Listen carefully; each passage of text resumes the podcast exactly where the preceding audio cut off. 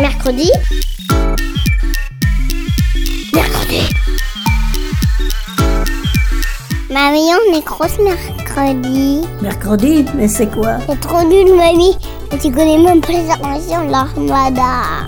Ben explique-moi alors. Bah, l'armada, c'est trop bien. C'est des gens qui font des spectacles de musique, de grands pour les enfants. L'armada, oui, mais mercredi. Une émission de grands pour les enfants.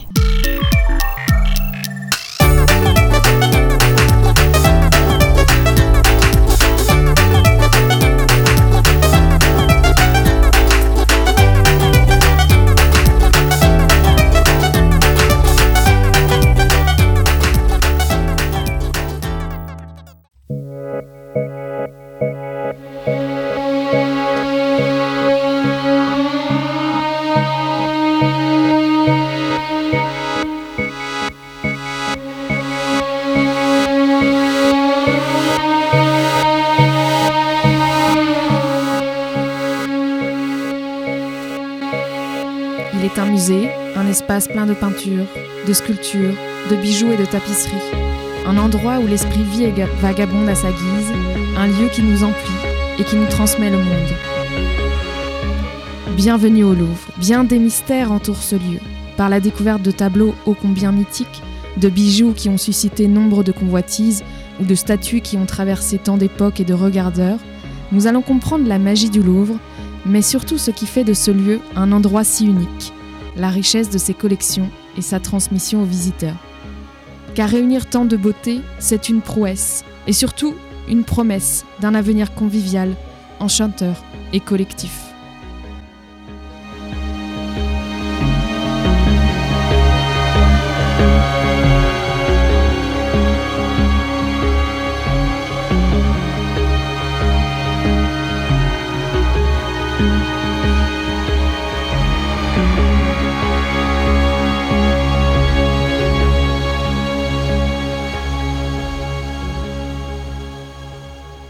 Les collections du musée du Louvre rassemblent plus de 480 000 œuvres et objets appartenant aux collections nationales, inscrits sur les inventaires des huit départements.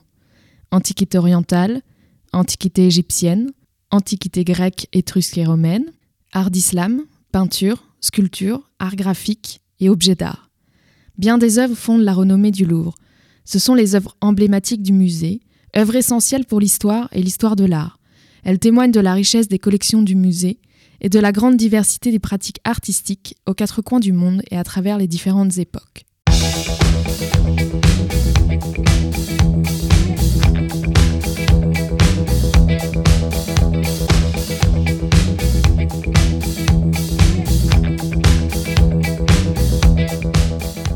La liberté guidant le peuple. Sur une barricade constituée de pavés et de poutres, trois cadavres sont étendus. Une femme armée, coiffée d'un boget phrygien, s'élance en direction du spectateur. Elle brandit le drapeau tricolore qui se détache sur un fond de fumée blanche et constitue le sommet de cette composition pyramidale. Au second plan et autour d'elle, des hommes du peuple en armes la suivent, déterminés. Derrière eux, une foule compacte semble réunir des centaines d'insurgés, parmi lesquels un étudiant coiffé d'un bicorne. À droite, en contrebas, des tours de la cathédrale Notre-Dame et une poutre qui porte la signature du peintre et la date d'exécution du tableau. Eugène Delacroix, 1830. Associé dans l'inconscient collectif à l'idée de république, ce tableau célèbre en réalité la révolution de 1830 et l'avènement de la monarchie de juillet. Il se réfère au second jour des combats, le 28 juillet, moment clé où les insurgés l'emportent sur les soldats du roi Charles X. S'il n'est pas un franc révolutionnaire, l'artiste et son tempérament romantique fait qu'il se laisse emporter par les événements très forts de l'époque. Pas toujours d'accord avec la politique en vigueur, il peint ce tableau pour célébrer la force du peuple. Il écrit même à son frère lorsqu'il réalise ce tableau que s'il n'a pas vaincu pour la patrie, au moins il va peindre pour elle. Plutôt que de représenter un épisode historique de la Révolution de 1830, il choisit d'en faire une représentation allégorique et symbolique. En effet, chaque personnage vient représenter le peuple et la force de la République. Ce tableau appartient au courant du romantisme en peinture. C'est un mouvement artistique. Il apparaît en France au XIXe siècle et se diffuse dans de nombreux arts comme la peinture, la poésie, avec les poètes Lamartine ou encore Victor Hugo, la musique, avec Berlioz, Le but de la romantique est de créer des émotions chez le spectateur, le regardeur, de parler ainsi à leurs sentiments. À l'opposé du style figé néoclassique très apprécié du XVIIIe siècle, les romantiques marquent leur œuvre de vastes mouvements visibles dans la scène elle-même, mais perceptibles aussi sur chacun des personnages. Monumental, ce tableau est dans notre imaginaire collectif, associé au combat des peuples, à la liberté et à la République. Le tricheur à l'as de carreau. Le tricheur à l'as de carreau est un tableau peint par Georges de la Tour au XVIIe siècle. Ce tableau met en scène trois joueurs de cartes et une servante qui sont installés autour d'une table. Le tableau est divisé en deux parties.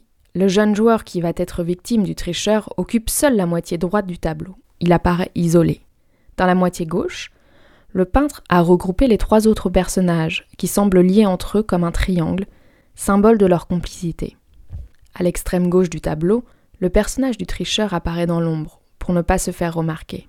Le premier plan est laissé libre, comme si cette place était réservée à celui qui regarde le tableau.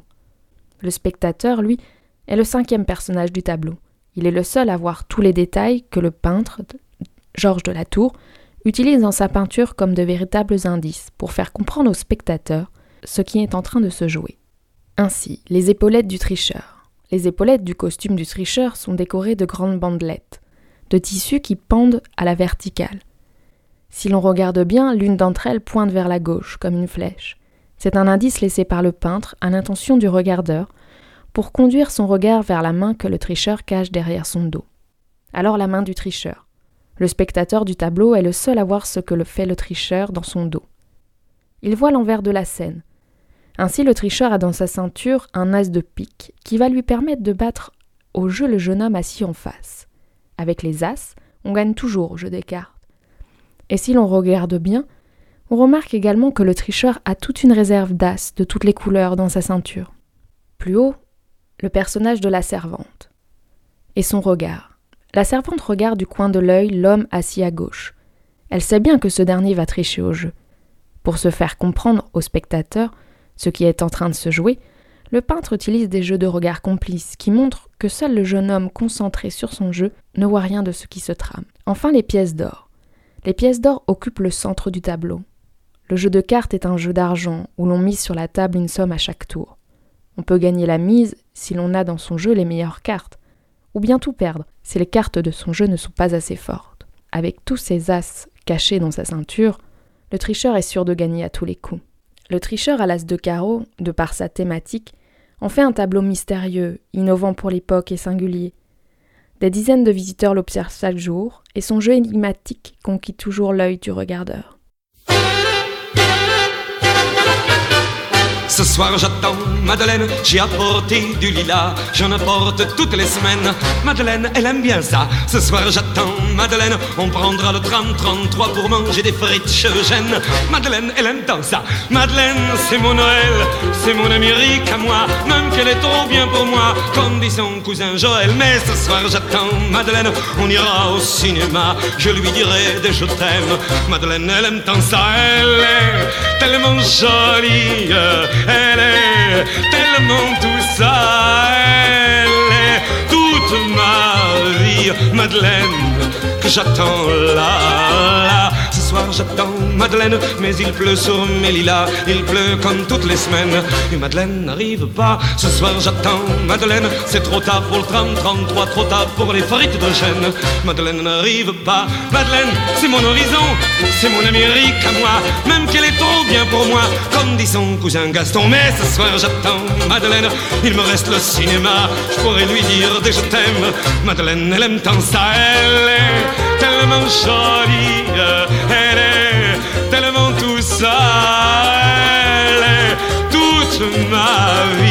Madeleine qui n'arrive pas.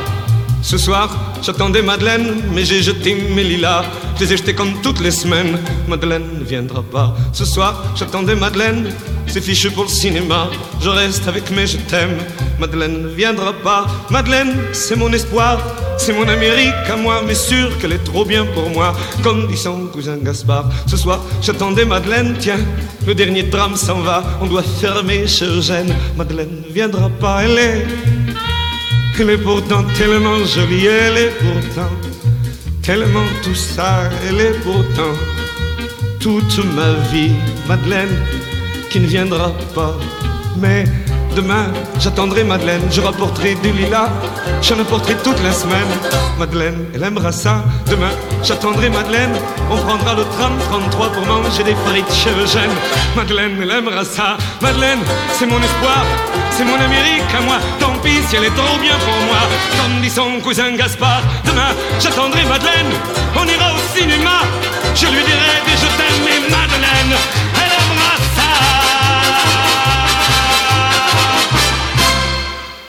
La victoire de Samothrace.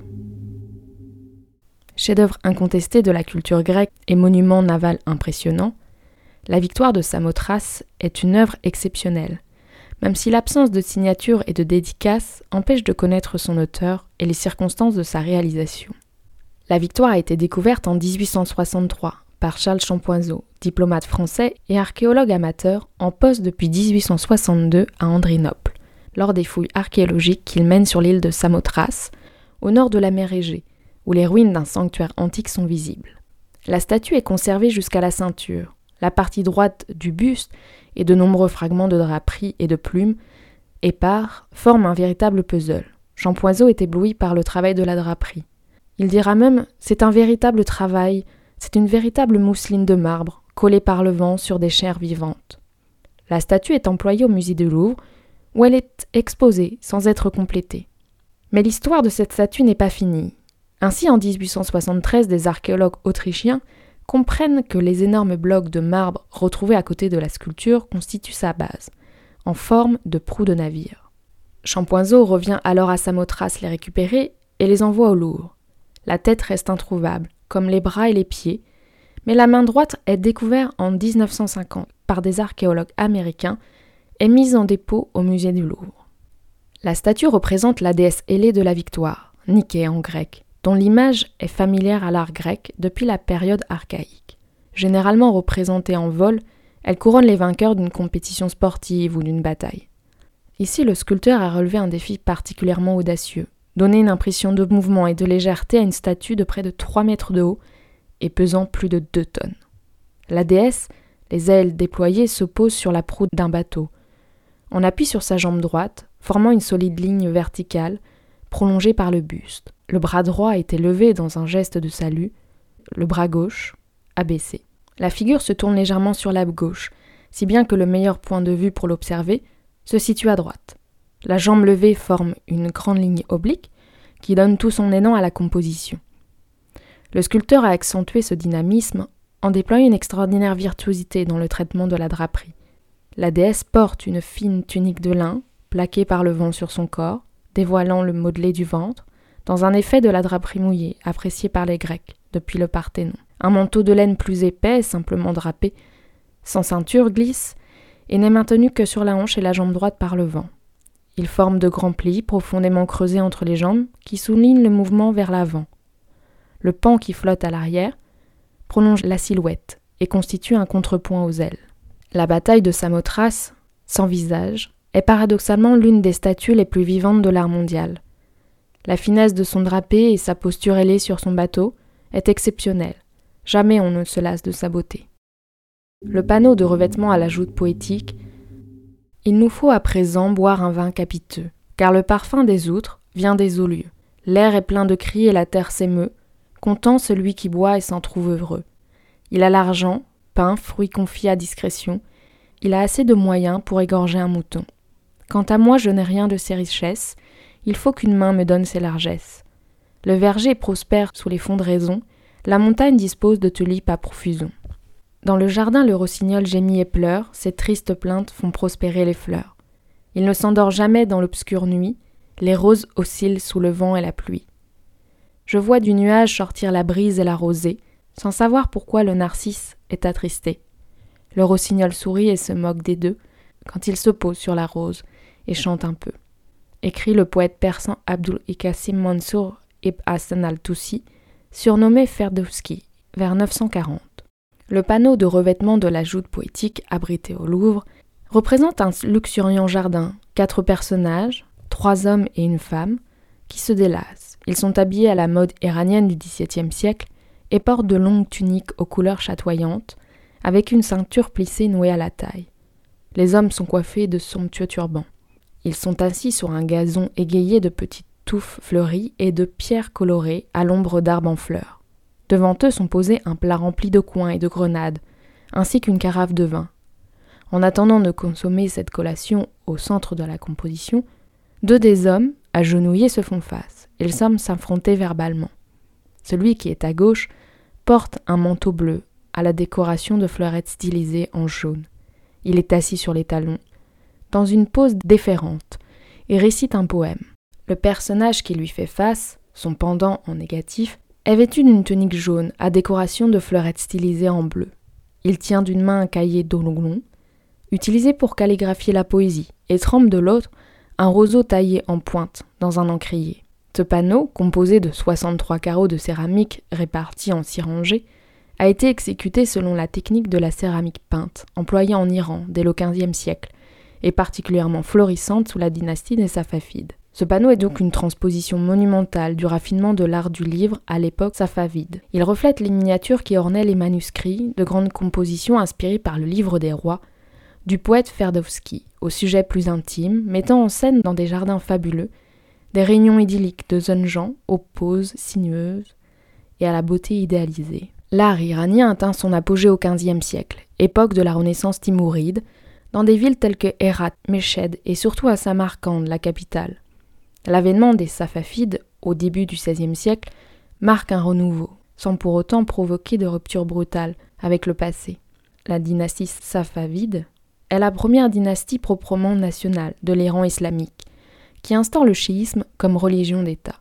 L'art safavide naît à Ispahan quand Shabazz Ier décide de réinstaller sa cour dans cette ville, en lui redonnant le rôle de capitale qu'elle avait au Moyen Âge, et entreprend d'importants travaux d'urbanisme. Il se caractérise par l'amour de la beauté, la finesse du travail, le sens de l'harmonie et le goût pour les couleurs vives. Le panneau à la joute poétique reflète plus précisément le style du peintre Reza Abbasi, qui a influencé la production de peinture au moment où la cour safavide s'installe à Ispahan. On réunit alors sous l'appellation d'école d'Ispahan les productions peintes qui suivent ce style initié par Reza, puis adopté par ses élèves et suiveurs. Ce style perdure jusqu'au troisième quart du XVIIe siècle. Le thème du jardin est très fréquent dans l'art iranien, et plus généralement dans l'art islamique. Son rôle est depuis toujours de procurer une relaxation spirituelle et récréative. Dans sa conception, la lumière du soleil et l'eau jouent un rôle crucial. Du fait des conditions climatiques de l'Iran, l'ombre est vitale pour se protéger de la chaleur. Elle est produite par la plantation d'arbres et la construction de treilles. Dans un pays où la chaleur et la sécheresse sont récurrentes, les jardins représentent donc un havre de verdure et de fraîcheur. Le panneau de revêtement à la joute poétique est une ode au spiritualisme, au jardin, à la beauté. Ces carreaux et ces couleurs en font un élément important de la collection du Louvre. Toujours il nous émerveille, toujours il nous apporte spiritualité et beauté.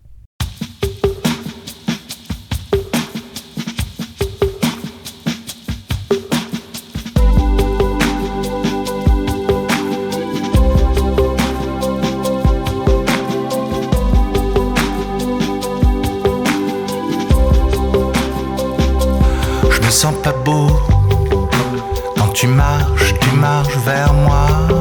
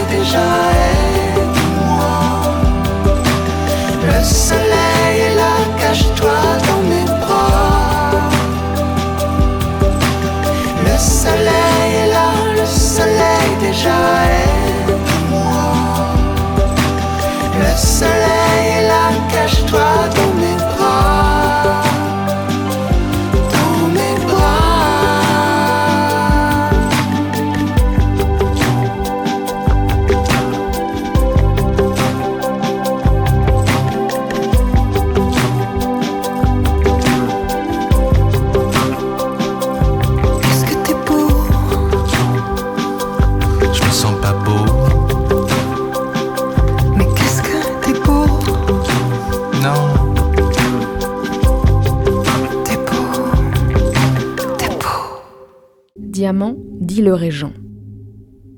Le Louvre abrite l'un des plus mystérieux bijoux du monde. Le diamant, dit le régent, taillé de 160 carats, a une histoire tumultueuse. Découvert en Inde en 1698, lors de son extraction, la pierre pesait pas moins de 426 carats. La légende veut que ce soit un esclave qui le trouva. Thomas Pitt, gouverneur anglais de Madras en Inde, en fait l'acquisition pour 20 400 livres. Le diamant fut taillé en Angleterre entre 1704 et 1706, et on en tira plusieurs pierres secondaires vendues au tsar Pierre le Grand. Profitant de la prospérité économique née du système de John Law pendant la régence en France, Philippe d'Orléans, régent de 1715 à 1723, convainquit le conseil de régence d'acheter le diamant le 6 juin 1717. Au moment de son acquisition, le régent surpassait tous les autres diamants alors connus en Occident, puis, dès 1719, il avait déjà pris le triple de sa valeur d'achat. Le régent surpassait en beauté et en poids tous les diamants, jusqu'alors connus. Le diamant, dit le régent, fut porté pour la première fois par Louis XV lors de la réception de l'ambassade de Turquie en 1721. Il fut ensuite provisoirement serti sur la couronne du sacre de Louis XV, le 25 octobre 1722. Peu après son mariage avec Marie Lesinska, le 5 septembre 1725, le roi commença à porter le diamant sur son chapeau, habitude qu'il conserva jusqu'à la fin de son règne. Pour le sacre de Louis XVI, le 11 juin 1775, on réalisa une nouvelle couronne, semblable à celle de Louis XV et ornée du régent en face frontale. Tout comme son grand-père, Louis XVI arbora le diamant sur son chapeau. Volé en 1792, puis retrouvé en 1793, caché dans une charpente, il fut mis plusieurs fois en gage par le directoire, puis le consulat, avant d'être définitivement récupéré par Napoléon Bonaparte en 1801. Il fut alors utilisé pour embellir l'épée du premier consul, réalisée par les orfèvres Obio, Boutet et Nito. En 1812, le régent devient l'un des ornements du glaive de l'empereur Napoléon Ier, réalisé par Nito. Suivant les changements du régime, il fut serti sur les couronnes de Louis XVIII, Charles X et Napoléon III, sur le diadème grec de l'impératrice Eugénie. Aujourd'hui encore, il est considéré comme le plus beau diamant du monde par sa pureté et la qualité de sa taille. La taille, qui fut réalisée par un joaillier du nom de Harris, correspond à l'aboutissement d'une technique, peut-être née à Venise au début du XVIIe siècle, dite la taille en brillant. Ce procédé permet d'obtenir des angles qui, formés par les facettes, sont parfaits et donnent à la lumière une intensité et un scintillement incomparables. Exposé au Louvre, aujourd'hui dans la galerie d'Apollon, le diamant du régent brille vers nous, visiteurs, de ses mille facettes.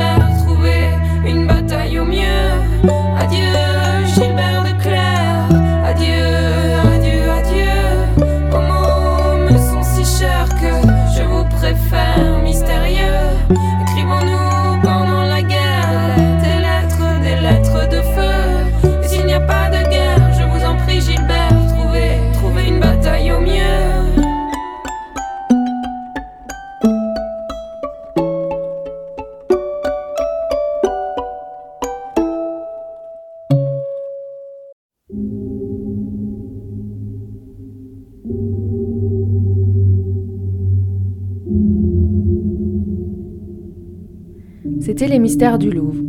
Parcourir les couleurs, les marbres, les visages et les paysages de ses œuvres, c'est rencontrer la beauté. Et c'est nous, regardeurs, qui façonnons l'existence du tableau. Comme le disait si bien Eugène Delacroix, dans la peinture, il s'établit comme un pont mystérieux entre l'âme des personnages et celle du spectateur.